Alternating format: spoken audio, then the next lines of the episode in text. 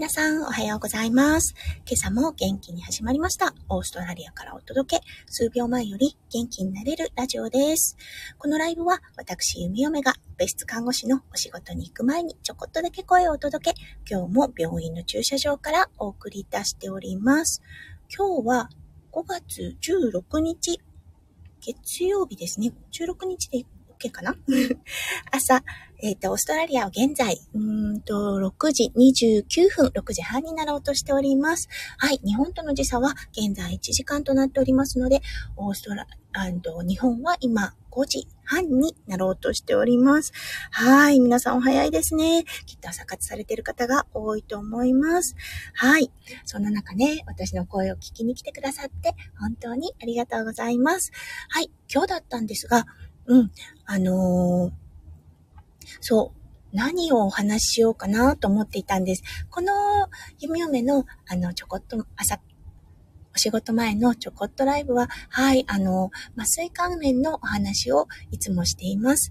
はい。なのでね、今日はね、何のお話をしようかなって思った時に、はい、各分野の麻酔についてお話ししたいかなと思いました。はい、それでは今日も元気に弓嫁ライブスタートします。はい。この麻酔、いろいろタイプがあるんですね。そう、いろ、あの、例えばですよ、整形外科、心臓外科、脳外科、うん、あとは、そうですね、やけ、えっと、熱傷科っていうのかな？日本語では。等もあります。うん。その中で、一応ね、弓嫁、この、現在勤めている何規模の病院？まあ、大病院は大病院なんですが、やはりね、あの、シドニーにある大きな大きな、本当に大きな大病院と比べては、ちょっと規模が小さい感じになっています。そのね、規模の違いっていうのは、心臓外科、脳外科があるかないかかなって弓嫁は思っています。はい、弓嫁がつ、あの、前にね、勤めていたシドシドニーの大病院、心臓外科、脳外科、そしてあと、熱傷科っていうのかな？あの、そう、火傷を負ってしまった人、その人たちを、あの、収容する、手術するキャパシティがありました。今勤めているシドニーから70キロ離れた場所にあるセントラルコーストの病院は、うん、こちらは心臓外科、脳外科はない病院です。はい。なので、そう、大病院っていうわけではないんですが、まあ、中規模の病院に勤めさせていただいております。はい。そしてね、弓嫁が最初にね、トレーニングをした場所だったんですが、うん、そこが、あの、そう、シドニーで、まあ言われている大病院という病院だったんですね。そこで初めて麻酔の、あの、世界に足を踏み入れました。うん、もうね、偶然だったんです。そう、あの、初めて看護師になって、そこから1年間病棟を、あの、いろいろ各部署をね、回させて、回ったんですね。弓嫁の一番最初の病棟は、えっ、ー、と、脊髄損傷科でした。うーん、ここは、精神的にもね、しんどかったですね。なんせ、あの、ほやほや、成り立てほやほやの、はい、あの、ナース、新米ナースです。が、脊髄損傷科というね、かなり精神的にも肉体的にもね、ヘビーな、あの、病棟に移動させられて、そこで4ヶ月間というね、時間を過ごしたんですね。弓嫁ね、あの時は毎日神様に祈ってました。今日も何事もなく無事一日が終わりますようにって毎日胃が痛くって、うーん、どっちが患者さんなのかわかんないような状態でした。はい。そこから、その後にね、あの、えっ、ー、と、胃の方ですね、アッパーガストロ、あ、なんていうのかな、日本語で。胃とか、あの、喉とか、口とかをの、うんと、専門の病棟に移り、そこから、そこで3ヶ月、その後移動して、はい、今度はあの、腸の方ですね、大腸、小腸、そっちの方、あとは泌尿器科ですね、そちらの方の病棟で、えっ、ー、と、3、3ヶ月かな？まあ、違うか、4ヶ月過ごさせていただきました。それでね、弓嫁のあの、1年のローテーションが終わったわけです。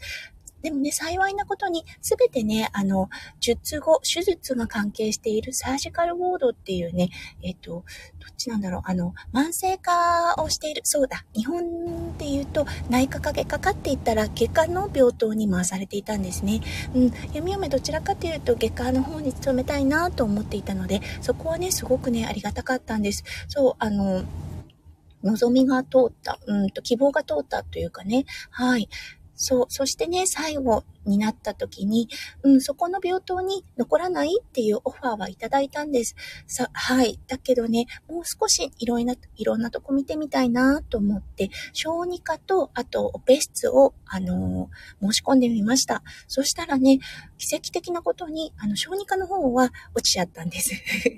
ね、なんかダメだったんですね。はい。だけど、オペ室の方が通って、オペ室の方、あの、採用していただいたので、はい、オペ室の回復科の方に移ることになりました。うん。それがね、何を、何があったのか、はい、一週間前に連絡が来て、あの、今ね、回復室の方がもういっぱいだから、麻酔に動いてくれないかしらって言われたんですね。それはね、もう、あの、はい、ノー、OK です、ダメですっていうのを言わせるような状況ではなくて、はい、あの、麻酔になったからというような事後報告というかね、そういう感じだったんですね。麻酔です。もう、夢、嫁は、看護学生の時もオペ室っていうのを体験したことがなくって、全く知らない世界だったんですよね。なので、わあ、回復ならま、回復室、リカバリー室ならまだしも、まずいかと思って。うん。まあでもね、あの、せっかくの機会っていうことで、またね、胃を痛くしながら、はい、あの、うん。初日を迎えました。そしてね、先輩の麻酔看護師さんについて、最初の一週間、あの最初の一週間、トレーニングは結構長かったかな？うん。ただ、あの、イントロダクションという形でね、あのバディを組んで、務めさせていただきました。もうね、できないと思いました。これね、弓嫁の性格もあるんですが、あの、脅威を覚えた時に、どうしても尻込みをしてしまう癖があったんですね。今もそうです。うん、だけど、今はね、なるべくできないではなくて、やってみようにしようとは思っています。はい。あの、まあ、でも、今から言うと15年前ということになるので、はい。そのメンタルもまだできていないで、うん。一番最初に相関を見たときに、は、え？って驚愕しかなかったですね。はい。そこからね、まあ、あの、ただね、できないって思っても人には言わないタイプなんです。うん。あの、どちらかというと、心の中で一人で焦ってるタイプなんですね。そう。だから一人で焦りながらできないできないどうしようこんな世界どうしようって思ってたのが最初の頃になります。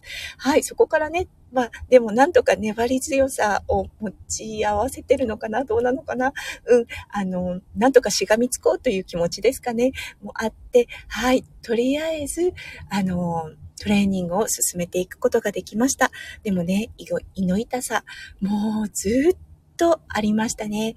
うん。というのも、やっぱりね、何が違うかっていうと、先生と1対1もしくは1対3とかで働く職場環境に押しつぶされそうになりました。日本ってね、どちらかというと先生は素晴らしい権威を持っているっていう感覚ありますよね。読み読みももちろんそれがあって、うん、すごくね、あの、怖い人たちではないんですけれども、格が違う人って思っていたのかな、当時は。そう、なのでね、常に緊張していたんです。何か話しかけられたら、めちゃめちゃ緊張しながら、はあ、どうしよう。頑張らなきゃ、頑張らなきゃって追い込んでいたのが、その麻酔の最初にした頃の当初ですね。今となってはね、そう、あの、文化の違いっていうこともあって、先生と看護師、全く違う職業、全く違うプロフェッショナルっていうことに気がついてはいるのですが、当時はもう本当に足手まといにならないよう、足を引っ張らないようにっていう感じで、うん、すごーく、あの、気を負っていました。はい。そう、そ、ただね、あの、まあそんなね、こう、ビクビク、小動物のような弓嫁を、あの、オーストラリアの方たちは支えてくれて、はい、あの、仕事を覚えた頃から心を開いてくれる先生たちも多くなってきてくれました。うん。そして、うん、あの、そこからですよね。結局ね、1年ぐらいは、うんと、麻酔の方、すべてのローテーションを、そう、1年をかけて回ったんですね。うん。最初にね、やっぱり回るっていうのは、あの、すごいシンプルなケースですね。あの、例えば、全身麻酔がいらない手の手術であったりとか、うん。あとは、えっ、ー、と、婦人科でもとてもね、あの、15分ぐらいの手術というようなね、すごいあの、短い手術、体になるべく負担がかからないタイプの手術を担当していました。うん、そこから、やっぱりね、どんどんどんどんレベルが上がっていくんですよね。うん。で、あの、次にね、行ったところが、えっ、ー、と、産婦人科ですね。はい。次に回ったのが産婦人科でした。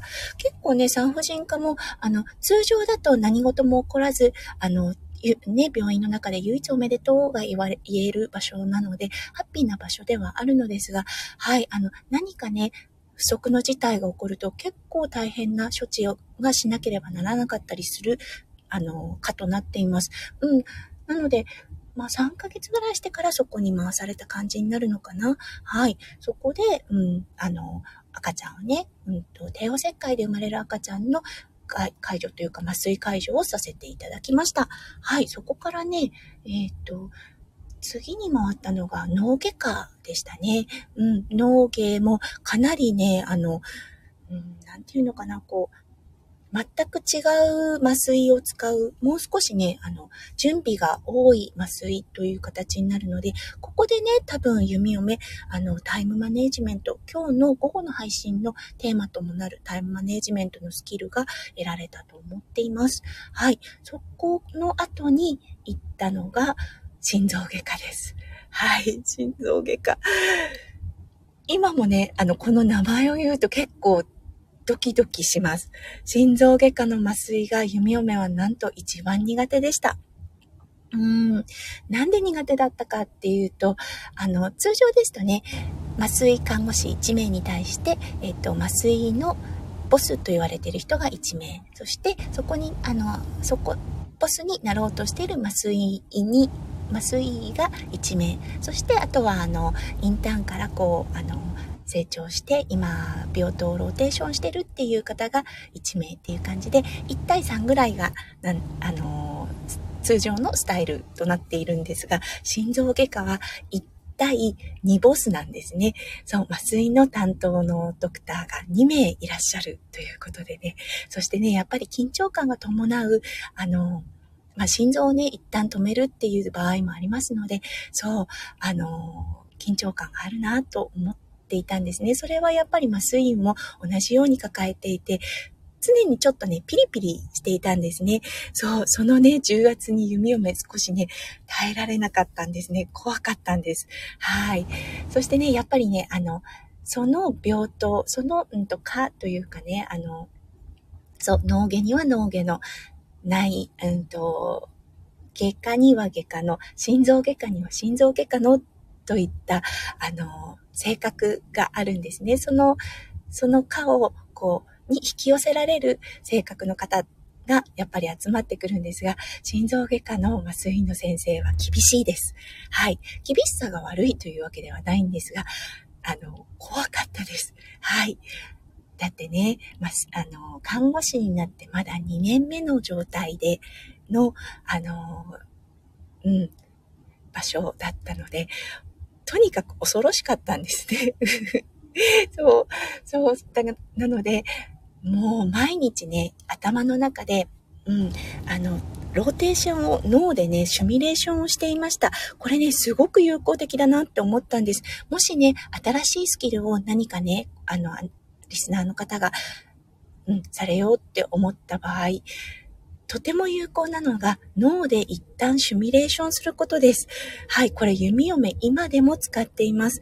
うん、あの、特に今はね、看護の方ではそこまでな使うことはなくなったんですが、今は息子くんですね。はい、あの、2歳児の息子くん。うん、やっぱりね、弓嫁看護師なので、何か不測の事態が起こった時、何かね、あの、起こっ何かあったらどう対処しようっていうのを頭でね、シミュレーションをしているんです。例えば、何かね、リンゴとかを食べていて、これが詰まったらどうしよう。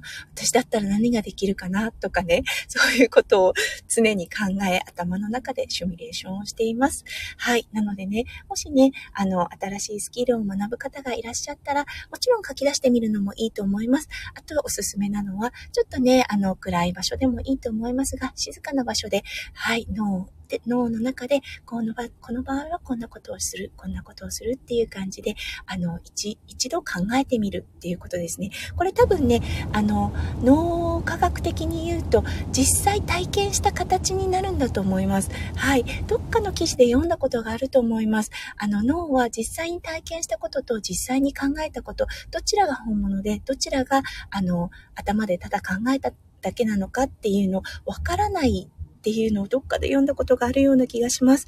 うん。なのでね、あの、それを、うん、頭の中で、あの、やってみる。はい、おすすめです。あ、かよさん、おはようございます。ブラジルからありがとうございます。ねえ、もう、あの、今、ちょうど6時45分とのことで、はい、ブラジルは何時でしたっけ？午後、夕方だったかな？確か。ね、すごいですよね。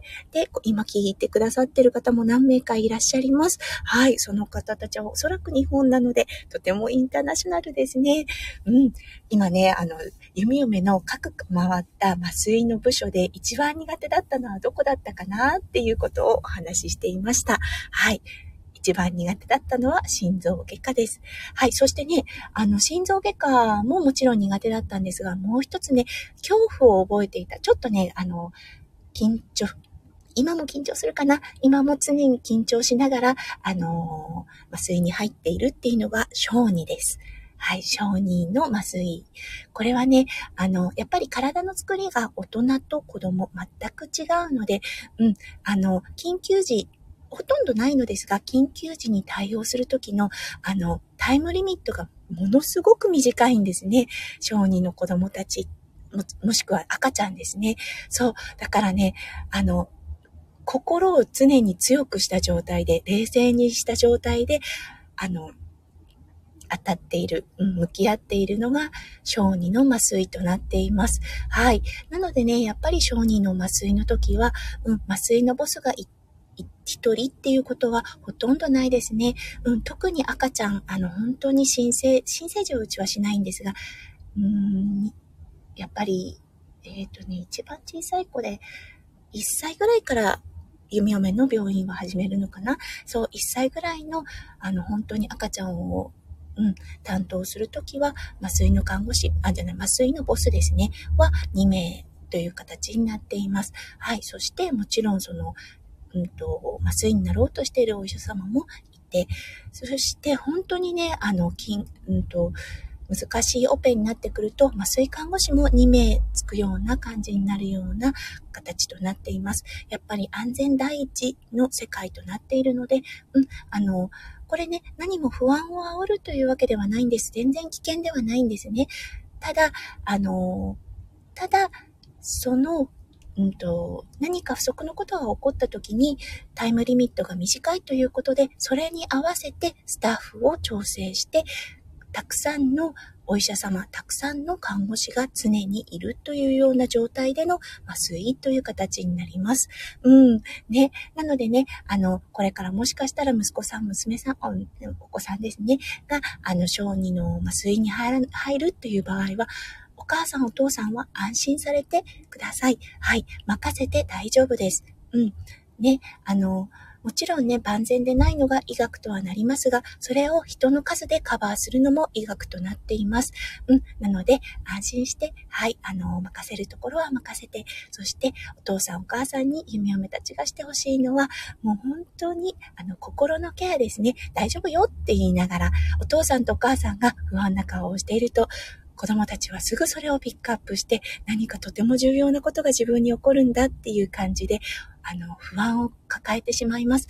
逆にね、お父さんとお母さんが、私もしたことがあるの、まあ、したことがなくてもですね、うん、したことがない方でも大丈夫、うん、あの、いい先生といい看護師さんがいるからね、安心しててね、うん、回復室に、はい、あの、好きなご飯ね、用意して待ってるからっていう感じで、常に笑顔でいてくれると、はい、あの、子供たちは、そっか、何も難しいことはないんだなっていう感じで、心がこう、ストンと落ち着きます。やっぱりね、子供たちに一番の影響を与えるのは、お父さんとお母さんの笑顔です。はい。なので今日はね、それを持ち帰ってほしいなと思いました。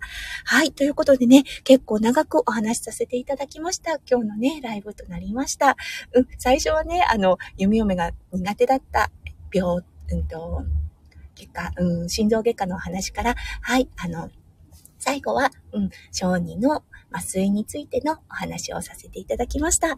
はい、これからね、うん、病院の駐車場から、あの、病院の方に移動して、うん、術着に着替えて、今日もね、笑顔の看護を心がけたいと思っています。はい、皆さん月曜日ですね。皆さんの一日が、うん、そしてね、一週間が、もうキラキラがいっぱいいっぱい詰まった素敵な素敵な一週間になりますよう、夢嫁心からお祈りいたしております。はい、本当に今日も遊びに来てくださって、もう早い時間、そしてね、夕方の時間、ブラジルからかよさんが来てくださいました。ありがとうございました。はい、それでは皆さん行ってきます。そして、行ってらっしゃい。素敵な一週間を。じゃあね。バイバイ。あ、お寿司さんおはようございます。今ね、ちょうど閉めようと思っていたんです。今日はね、お寿司さん昨日すごいあの、弓嫁の配信聞いてくださって、コメントがすすいません、まだあの、お返しできてなかったんですが、いっぱい聞いてくださってありがとうございました。ねえ。お寿司さんのイエイイエイが大好きです。はい。うんお寿司さん、ありがとうございまして、いってらっしゃい。とのことで、お寿司さんの一週間が、もうほんとキラキラがいっぱい詰まった素敵な素敵な一週間となりますよ、お祈りいたしております。はい。お寿司さんもいってらっしゃい。はい。かよさん、ありがとうございました。はい。それでは、弓嫁、うん、行ってきます。はい。そして皆さん、いってらっしゃい。じゃあね。バイバーイ。